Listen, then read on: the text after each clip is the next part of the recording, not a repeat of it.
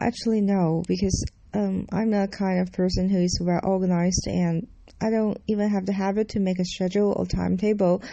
Um, so sometimes I will just do something one minute before the deadline. Uh, it's a little bit embarrassing to say, and I think the biggest problem is the um, procrastination.